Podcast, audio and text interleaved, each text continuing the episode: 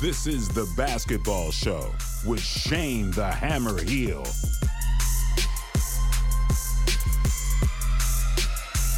What they gonna say next?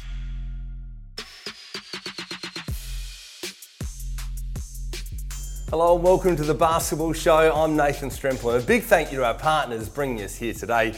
Uh, TCL Mobile 2K23, UPC Oz, and a big shout out to our media partners News Corp and KO Freebies. Joe Healy and Shane Heal on the bench today, but I am joined by News Corp number one basketball guy, Matt Logue. Matt, it's great to have you. Thank you. Yeah, mate. Great to see you here, and uh, mate, plenty to talk about in the great game of basketball. Nice to jump off the bench, and you're right, so much happening in hoops. Uh, it's a good time to be alive.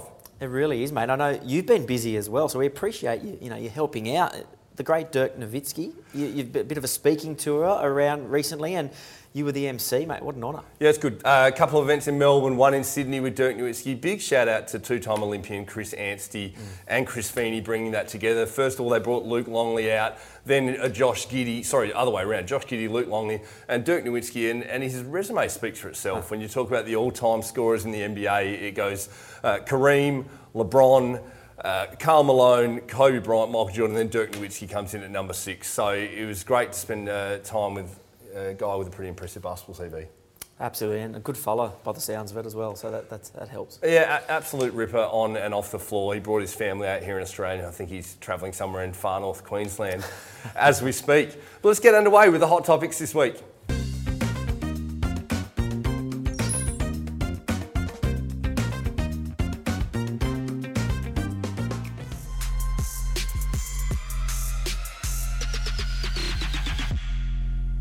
Time now to move into the starting five. Care our friends at TCL Mobile. And let's start it off. Big change in the NBL this week. Only a few weeks out from the end of the season, no more Rookie of the Year award. Yeah, I'm not a fan. I know plenty of people have said that they like the change, it simplifies things, um, but I think you, you can have both awards. I think that, but I think regardless, there needs to be a Rookie of the Year. It's the NBA does a Rookie of the Year, it's prestigious, and I think it should stay that way. Adam Ford coming out saying he doesn't like it. Sam Waardenburg was in the box seat, but now he's saying it changes it only a few weeks out from the end of the season. Well, that's my, my biggest complaint here. I think if you're going to do it, then do it at the end of the year. Don't do it with three weeks to go where the perception was that Sam's in the box seat and then suddenly now the perception is that Sam Froling's the favourite because it reaches it out to 25. But Sam's in his third year, I get it. But I just think rookie is a rookie and it's it's, you should reward the rookies. Uh, personally, I like the clarity, but I think you're right. Maybe it needs to be done during a season break. Mm. Talking about the season, though, what a cracking NBL ladder. Mm. Finals expand to six teams this year. Adelaide, I, I think, are now done. So it's, it's yeah. seven going to six with uh, the season end coming near. It's fascinating. Uh, for starters, like disappointing with Adelaide, but the run home is, is, is great now. I think we're going to have a shoot off between the two Melbourne teams. And I'm leaning towards well, the Phoenix getting there, but they've still got to get past Cairns. And we talked about get... two Melbourne teams. Uh, Melbourne United might be the hottest team in the league right now. Adelaide were championship or bust. They are bust, and who knows what happens there in the off season. But Melbourne United absolutely flying. And how mm. good if we had fifth versus sixth, a play-in game that was a throwdown. That would be amazing. I, in fact, I'd love to see it. I think one of them will miss out, sadly. But you're right. United are the form team of the comp. Can they get there and then go into go on and win and, and or you know go and be competitive in a semi-final series they've got the talent to, the form to, whether they've got to get there first. Um, if I had to pick right now, I'd go at United over the Phoenix because I think the Phoenix's run home is harder. I think Cairns will be tough, and then the Kings. That's that's really tough. Yeah, well, United in, in great form, and, and talking about moving the ball more. Chris Goulding said we're moving the ball more, which uh, I think Liam Santamaria references he's touching the ball more. But United look great. Perth another form team, but you mm. mentioned that the Phoenix perhaps dropping. A key for them is the loss of Ryan Broekhoff. As mm. we go mm. to air, no official word, but uh, mm. I think Ryan Broekhoff is, is done for the season, and, and I really hope this is not the case, but that might be the end of Ryan Broekhoff's career. I don't think there's any guarantee he decides to go again next year, and he is so important to what the Phoenix do. It's a really great point because he is off contract. I spoke to him recently, and he, it was up in the air. So he'll deal, deal with his future in the off season, but that groin injury doesn't look good, um, which would be sad. Like you know, he's had such a great career, NBA career as well, and let's see what happens there. But in terms of what it does to the Phoenix, well, takes out a pretty a, a shooter. Like I know he hasn't been at his best, and that he'd admit that. but it's still a big loss. And whether the Phoenix can get it done with Mitch Creek carrying them on his back, oh, I don't, I'm not sure. Well, they've got Trey Kell back, Gary Browne back, Makes difference. Williams playing well, but the intangibles Broekhoff brings could be costly for the Phoenix coming towards the business end. Now, the other team's slipping. Uh, clear in top spot, but we see the Kings lose two in a row. It's big. I think there's a. I think in mentally they know that they're there. Their the little asterisks has come up and they're in the finals, but they play, played against a Perth team that were desperate at home. They had to win that game, uh, and then same with like New Zealand. Credit to New Zealand, they had two players out, two key players out, and they came to Sydney, got it done in front of the biggest crowd this year. Um, I'm not overly concerned about the Kings though. I think they can they can steady and they can get the ship right, and they've got time to do that. But it poses the question: Who are their biggest threats? Like Oh, I- in a series too. Yeah, I think a wake up call ahead of the finals is the, the best thing for them. But we have seen in New Zealand that Perth can go with them. Cairns match up with them well too. Mouth watering matchups going into the finals. But one team we mentioned, don't think will be there, the Adelaide 36ers Yeah. now. So uh, what, what's next for them? Oh, I think they've got to take a, a good hard look at themselves, and I think like CJ will come under the microscope. His second consecutive year under his coaching reign that they've missed the playoffs, but I think the front it's the front office that there need to be question asked about the front office. You know, they, despite denials, they have spent more this season. That like and and I think they need to look at the chemistry is a big factor. Look at like Craig Randall came in this year. I, I think they moved too slowly on that. I, I think um, they've recruited like Franks and Cleveland, um, but they also need to look at how it works within a team structure. It goes to show you can't just buy talent sometimes, and it, it, it, it doesn't just work straight away. Like I think they need to be smarter and savvier about how they go about that. It's look, it's a big discussion because I think Adelaide, the drought's there, and they're savvy fans over there. They love their basketball, and uh, they're not they're not happy. And fair enough, you add in Ian Clark, and they just couldn't get it done. I think the run was too late. They needed to make a run on Randall, a decision on Randall earlier, in my opinion. Definitely some questions to ask in the off season. The biggest question I have is what does Josh Giddey have to do to be included in the TCL Mobile starting five? But that is the starting five care of TCL Mobile. Breaking all the big news in basketball with Matt Logue. My favourite part of the show, care our friends at News Corp Media. The man himself is here. It's time for the Logue Down, the NBL making history this week, Matt, launching uh, NBL Champion Pride Round. Yeah, look, fantastic stuff. Obviously, Isaac Humphries uh, came out, uh, you know, as gay, and um, the way basketball responded to that, I thought, mate, was you know was, was terrific. Everyone like, wrapped their arms around and said, mate, like no dramas. Like you know, he is a terrific fella, great basketball player, and, and that shouldn't matter. But to make him feel comfortable, um, hopefully pave the way for others. I, I think there's a you know. It is a, still an issue in men's sport, isn't it? That um, we've seen in women's sport, and particularly in the WNBL. You know, flag bearer for this for this sport, um, it's not an issue. There are a lot of female athletes that are, are proudly gay, and it's just not a concern. It's not a, a mention. But the fact that in men, men's sport it's still this massive issue is is a concern. So things like this hopefully can help break down barriers. I suppose. Such a, a huge stigma uh, behind it. So for Isaac to be a pioneer, hopefully that opens the door for others to be uh, open about who they are. And, and I think that's the, the essence behind this uh, Pride Round is to champion the idea of choice. Yeah, a- a- absolutely. And, and I think that obviously we do have to mention you know, the NBL um, let the clubs make the decision. So they said we've, we've got the Pride round, and they've said they've left the decision with the players to decide if they will wear it. Um, and obviously we've seen in the past, you can see here with the little logo, that's what the players will be wearing on the on the on the, the champion logo, and it's got the, the Pride colours, the rainbow colours. Um, and you know, my understanding is you know there are some players that have expressed you know concern, but the vast majority of the league have said, yeah, that's not a concern. It's a logo. We'll, we'll play. We'll support. Uh, you know, a great cause um, and, and a great campaign, as you say, to help people. Um, but as we've seen, it, it can get divisive at, at times, and that's really unfortunate. Um, we've seen with the Manly situation in the NRL, you know, seven players for religious beliefs decided not to wear Manly's pride jersey this last season, gone in the NRL. Um, and and I think I can see where sometimes it could be hard because you don't want to out those players. You don't want to say, oh, you know, you're a bad person because of that. That's their individual choice. But my understanding in the NBL, it's not a major issue. And as I said, the vast majority have, have said it's fine. But uh, yeah, my understanding is there are some players that have just said, like, my religious belief, and um, those discussions will be happen. But geez, I, again, I do stress, like, it would be very unfortunate and really disappointing if those individual players then copped heat because that's their, their choice. Like, yeah. Under the same banner, we need to champion the uh, ability to make choice, and for someone who holds strong to a religious belief, they have a choice there as well. Yeah. I, I think we've learnt a lot. I think I still have a lot to learn. I think we as a broader community have a lot Yeah, to learn, and this is a step of, of progress in that. Yeah, you'd hope so. And, and the NBL pioneering change as they do now with Pride Round, and they have done with the Next Stars program, Yes. and a big name on their radar for next season. Yeah, well, this was sort of joked about a bit. Like um, Bronny James and LeBron, and I think Paul Smith. There was a bit of a meme within a Kings jersey because obviously Bronny James is, you know, the next up road could be a step for him to the NBA, and LeBron wants to play with his son. He's made that clear, and it was just laughed at a bit. People like, and I get the people being cynical.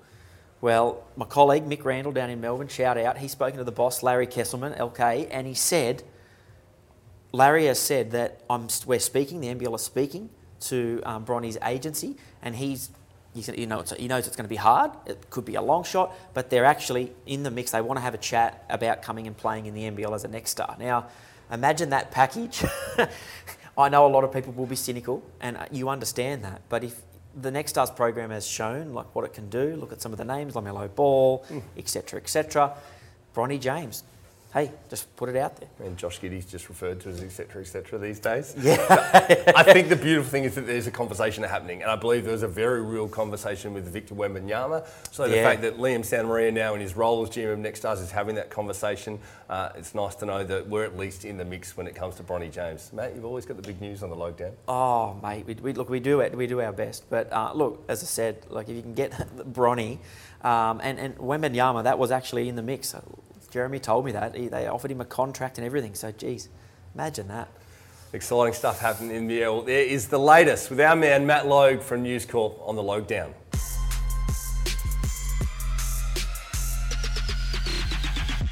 What a round of NBL we've just had. We now look forward to the penultimate round of the season. D Ruck will start with you on Crystal Gazing. First game up, Southeast Melbourne hosting Cairns. Woo, this is a tough one right away. I'm going to go with Southeast Melbourne. I think they'll be more desperate. Cairns, they're pretty much settled into the second position, so uh, the Phoenix to get this one. Matty Logue, Brisbane hosting New Zealand. Hey, look, Br- credit to Brisbane. We accused them of everyone playing the bye, but they- they've aimed up and they deserve some credit for that. Um, but New Zealand, terrific performance without players against the Sydney Kings. Jarrell Brantley, the bank was open on the weekend, and I think it'll be open again, and they'll be yeah, they'll be too good. Well, out of New Zealand beating Sydney, that next game is Tasmania hosting Sydney. And now I have a huge amount of respect for the Jack Jumper system, but the Sydney Kings have now had not one but two wake up calls, and they are loaded with the firepower. Watch them in this game and for the rest of the season really ramp up towards the playoffs. Uh, Derek, back to you. Perth hosting Illawarra. Funny, I'm going against both of you guys in those past two choices. I'm going with Brisbane and Tassie. Okay. And in this game, I'm going with yeah, I'm going with Perth here. I think uh, on on their court, right? They're out there. You see how that arena is starting to pop again, Matt. That game against Sydney was outstanding. One of the top three, four, five games of the season. Perth to go home again. I like the big call from Derek Rucker calling Tasmania. That'll mean three straight losses for Sydney. Moving on, we go New Zealand hosting Melbourne. Yeah, again, I think Melbourne will be desperate. They have to be. They're in a shootout with Phoenix, but I think New Zealand. Um, I think I was a bit concerned last week that they dropped off a bit and they were potentially going to completely drop out of calculations. But as I mentioned, Brantley and a big shout out to William McDowell White. There were like six NBA teams with scouts there uh, uh, in Sydney on the weekend, and McDowell White was awesome, and, and I think he'll continue that form. And he's one to watch in the postseason too. You know, we, we wait the uh, report on Shea Ili, but if he's playing, I think Melbourne can take that. I think they've been the form team of the season. Uh, next game is Cairns hosting Brisbane, and I'm going with Cairns. Brisbane found a little something this last round, but but Cairns now, I think, ramping up towards the playoffs, and at home, that atmosphere is electric. This is a, a franchise that's never won a championship, and I think they've got a sniff. So I'm going to go with Cairns against Brisbane. Moving back to you, Derek, it's Tasmania hosting Perth. Ooh, these games, oh man, they don't get any easier. I'm going to take the Jack Jumpers on their floor. I didn't think they looked too good the last time they played at home, but they'll make up for it this round. Uh, Scott Roth knows how to push this team. I imagine a, a, a relatively low scoring game here as Tasmania tries to crank up their defensive intensity. So uh, it's a tough one, but Tassie. Tassie to win that, and uh, according to Derek Rucker, coming off a three-game losing streak at Sydney, hosting Southeast Melbourne. It's a big one. Like, uh, you know, the Phoenix, it depends on other results, doesn't it, really? Like, um, what their mindset's going to be. They lose to Cairns, they're done. Um, but, like, I think the Kings, I, I agree with Nate. I, I just think they, um, these two losses are the kick up the bum they needed. Um, they've already qualified. It's hard not to let that creep in, and, and they need to get that desperation back. If they want back to back titles, then they need to go and win this. And, and, final game of the round, Cairns hosting Adelaide, and I just see Cairns getting that win against Brisbane, sitting up there now. Look for Robert Franks, look for Antonius Cleveland to have big games as their playoff hopes are done, but they're going to come out large. But I think this Cairns team are, are rolling. They're playing with confidence. Keanu Pinder now to play himself back into form, coming off injury. So I've got Cairns getting it done against Adelaide. Uh, Derek, you, how do you feel about those last few? Yeah, that that that one's going to be interesting, Cairns Adelaide, because if Adelaide are well and truly out of the mix, it, I, am curious to see what CJ does if he kind of starts to play some younger guys. You saw Nick Marshall get into the game over the weekend. I wonder if he'll change up his his outlook on coaching that team and start planning for the future. Hard to pick. We've just seen the last round pretty much every underdog get up in the NBL, but that's our take on crystal gazing.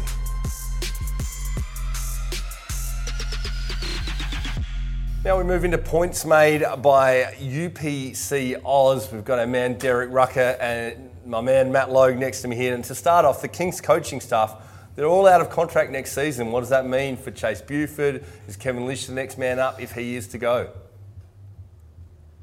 Wow, this is a tough one.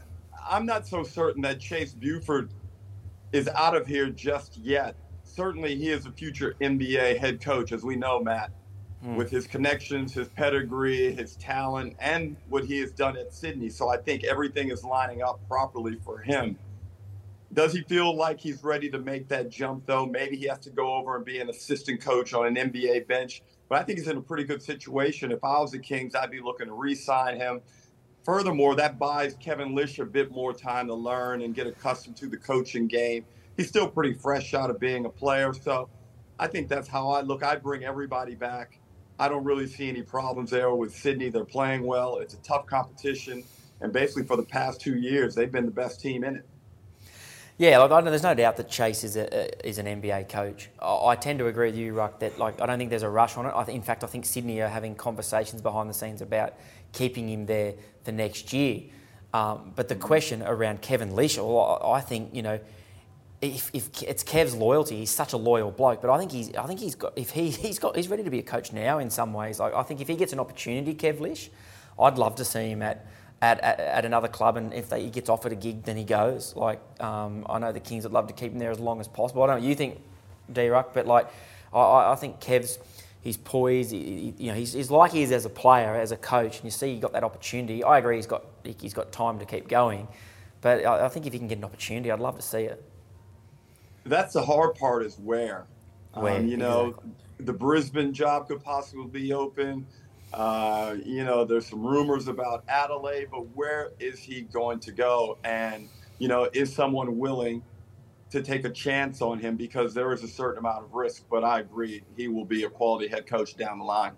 Definitely a space to watch, and that whole coaching staff, Dan Kickert, Fleur McIntyre as well, the Kings winning it last year, and in the box seat again this year. Let's take a look back, gentlemen, at a trade that was big headlines at the time. Who won out of that Harden Simmons trade? Well, Matt, this is a really tough one. Oh, I don't think there is a loser. I think both teams have come out just fine. Uh, you look at how Philly's playing right now, they're a threat. They're going to be a threat deep into the playoffs. Harden has settled into the role that I think ultimately he enjoys most as a basketball player. Um, he's not the dominant scorer that he once was, but he's playing well and beats the man. And they are, you know, they're a very hard team to beat. Um, the Nets, after all types of drama, are finally in order. Um, once they get Durant back, they've shown what they can be. Ben Simmons, you know, while he isn't as what's the word? He isn't as influential. He isn't as impactful in games as say Harden is over in Philly. He's still playing a really good role. And the bottom line is that team is winning with him in the lineup. So mm. right now, I've got it at about, I've got it even, man. I don't think either team has come out poorly from the trade. Not yet, but I'm gonna. I, I just don't trust James Harden. I just, I've go on the record and say I, I just don't like. I think he, I agree he's settled into that role and that's all great, but I think the 76ers they won't be a threat when it comes to the playoffs. That's just my opinion, and I still think Right. that I still think that Ben there's upside there. There's significant upside there, and he's got better talent around him. I think if, if, if Ben can just get that confidence to get to the rim, because he's shown what he can do in defence, he's shown what he can do to make others better. We know that. Um, and the shooting, let's just move on, America. He's not. He's just. That's just not a thing. Yeah. But at the end of the day, if he, he's got to get that confidence back to drive. If he can get that back, then I think Brooklyn are in a position to win the trade. Well, when we talk mm. about upside, Derek, you're the man on the ground in Brisbane. As they look towards next season out of the playoff race, Aron Baynes reportedly on a million dollars. Would you re sign him at that rate or use that money to, to fill some holes elsewhere? Well, as far as I understand it, he's actually under contract. I don't know if it's a mutual option or if he has the option, whatever may be the case. But I would probably, based on the past few weeks and Brisbane finding a bit of stability, we're actually able to see what he can do and how he can make a difference in games. Bring him back. He's a big body. I, if you build that, if you build that team around him properly, um, I think you can see what he can do week in and week out. I'd be willing to give him one more year. That's my bottom line, Matt. Oh no, no doubt. He needs to be used more effectively. I think that's the, one of the, the first points. Um, and I think the talent um, around him, I think they can make tweaks. The big thing here, D Ruck, is that like he's on a fair bit of money. So moving forward, it is a mm. balancing act for the Bullets how they recruit other players because he takes up so much. But if they can be clever about that and then hopefully retain some players that they need around him and then get some key other players, like I don't know, and this is a problem because Baynes is on a fair bit, but like Nick Kay, for example, he's been linked to the Hawks, Yeah.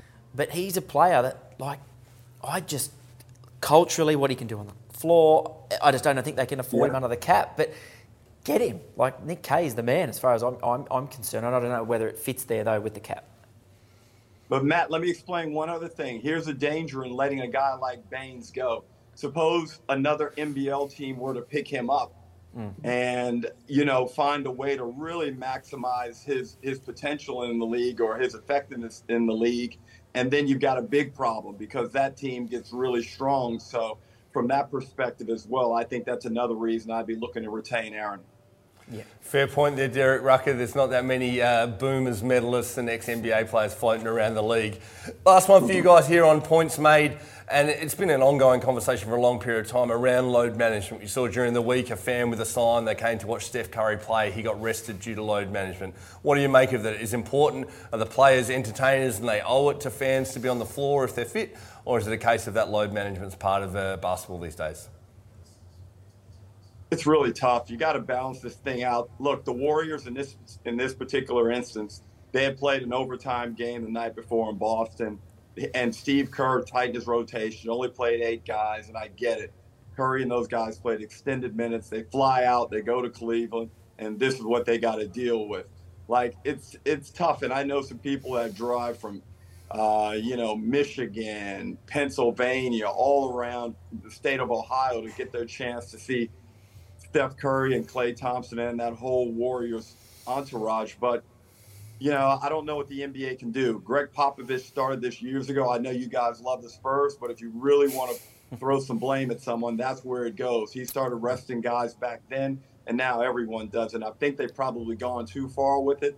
Maybe you allow each player two of these games per season, and that's it. I don't know how you police it, but it's just not a, it's a very uncomfortable situation, Matt. No, it's terrible. Like if you're a parent and you're taking your son or daughter and that's their heroes and you've paid the money and you don't necessarily know the schedule in advance to know that there's a game in Boston that you know that and they're going to rest players. Um, that's difficult. I think it poses the question that the NBA season is too long. It's really, really long, and I get from a broadcast point of view, and it and it's it's the best sports product on the planet. It's better than English Premier League. I know I'm biased. I'm a hoops man, but the NBA, it's it's great. But the seasons, it's too long. Like that's it's, it's mm. adding to the layers of this load management. The only, Right. the only problem I have, Matt, with changing the time is you mess up all the records. Everything's on an 82 game basis. You go to 72, it's a mess. It's true. Spoken by a man who played all his basketball in a 48 minute NBL era. I guess if you don't rest them with load management, they miss a lot more games. If they do go out with injury and then a lot more kids don't see them play. But that is points made by UPC Oz. Head to UPC Oz to check out all the latest NBA and NBL odds and markets and their sport and racing promotions of the week.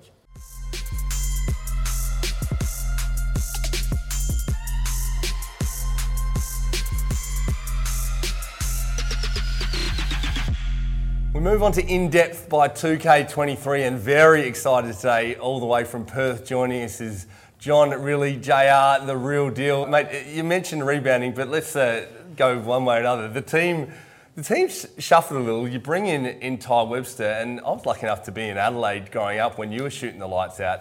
You came in the season talking about defence, but the way that team offensively, with that three guard lineup with both Websters and Cotton is playing, you, you guys have been shooting the ball really well, moving it nicely, and the offenses look good. For, for, sure, and uh, you know, you get asked this question all the time about the defense and how our offense is. Like, you keep score of the game for a reason, but defense plays a huge part in it, uh, and we are very lackluster in that against Southeast Melbourne the other night. So, uh, I do like where our offense is heading, but uh, our emphasis on defense, we need to, uh, you know, we can't have so many lows with what we're doing right now. John, obviously, it's well known in basketball circles. You spent a lot of time in the Boomers setup. I'm interested to know how that experience has helped you in the step up to being a, a head coach in the NBL and as you know, like sometimes when you're an assistant, you can be the friendly guy. You know, you get guy that goes over the video. But as a head coach, you've got to be the one that makes tough decisions. And and you've shown that this year. You've had to you know bench some guys, for, you know, and, and make hard decisions for the benefit of the team. But how much has that Boomers experience and that culture has that helped you ride those bumps as a head coach? Because it's it's not easy. Yeah, uh, look, once I got back around the boomers and you're in that professional environment, you understand like your profession is to win games. Um, my job as a coach is to find the lineups and the rotations that work and give us as a franchise the best chance to win. Uh, and and these are decisions that you put a lot of time, thought, and effort in because it does, um, you know, it does have an impact and a trickle down effect on everyone involved in it. So you want to make sure you're doing the right things. Can you talk us through that? You've, you've recently shortened your rotation over in Perth with, with, pretty good success. Can you talk us through the mindset of that? And is that sort of heading towards the playoffs, looking to refine that playing group?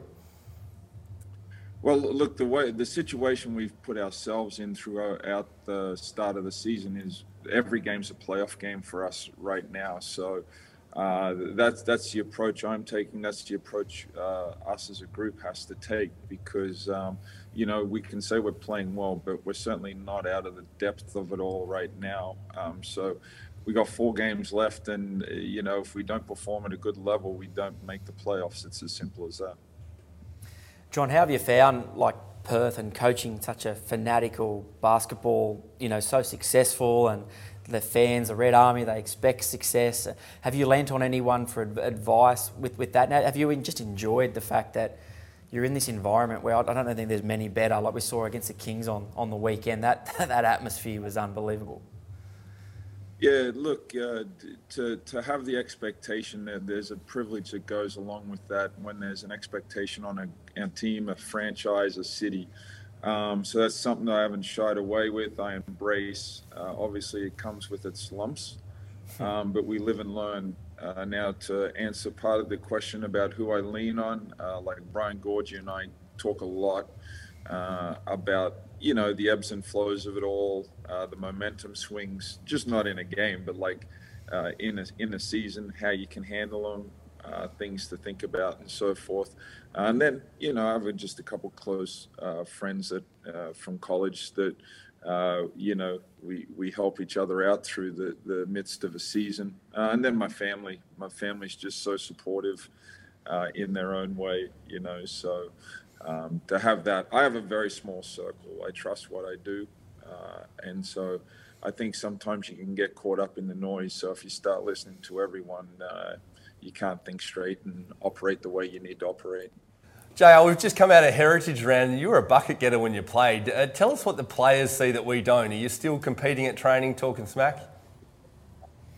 Oh, I talk plenty of smack. Uh, I've laced it up a couple times with some three on three, and uh, I'm happy to say that my team did taste success on both those occasions. in terms of John, like the, the you know the, the, banter there, but like, do you also sit back and, and, and appreciate um, someone like you know like a Bryce Cotton? And I wanted to get your opinion because like there's been so much debate this year around you know MVP and players and that, and I, and, and I feel like Bryce's brilliance has almost been taken for granted a, a, little bit. Um, we're not we're looking at records as opposed to game in game out. I want to get your thoughts on on that. Do you think Bryce has been overlooked a bit? And also, too, second to that, do you sit back sometimes and just go, like, like wow, like I get to coach this bloke? Uh, you have to appreciate that. Um, but then also, uh, as, as a coach and a teammate, you just can't stand around and watch. You still have to do your job and not, not get caught up in the moment. Uh, as far as the MVP race, um, that's the great debate because um, if you truly believe who is the most valuable player to a team. Uh, I think it goes a long way where Bryce cannot be in the conversation at the pointy end of the season.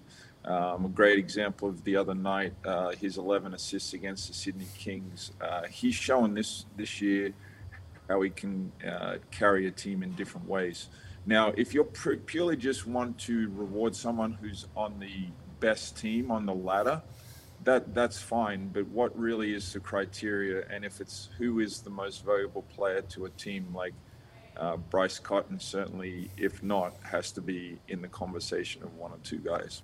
Thanks so much for joining us this week. As always, a lot happening in the world of basketball. Shout out to our partners TCL Mobile, 2K23, UPC Oz, and of course our media partners Kayo Freebies and News Corp. Big uh, care of Matt Logue over here, the, the man behind the Logan. But we, we thank you for joining us, and we'll see you again next week on the Basketball Show.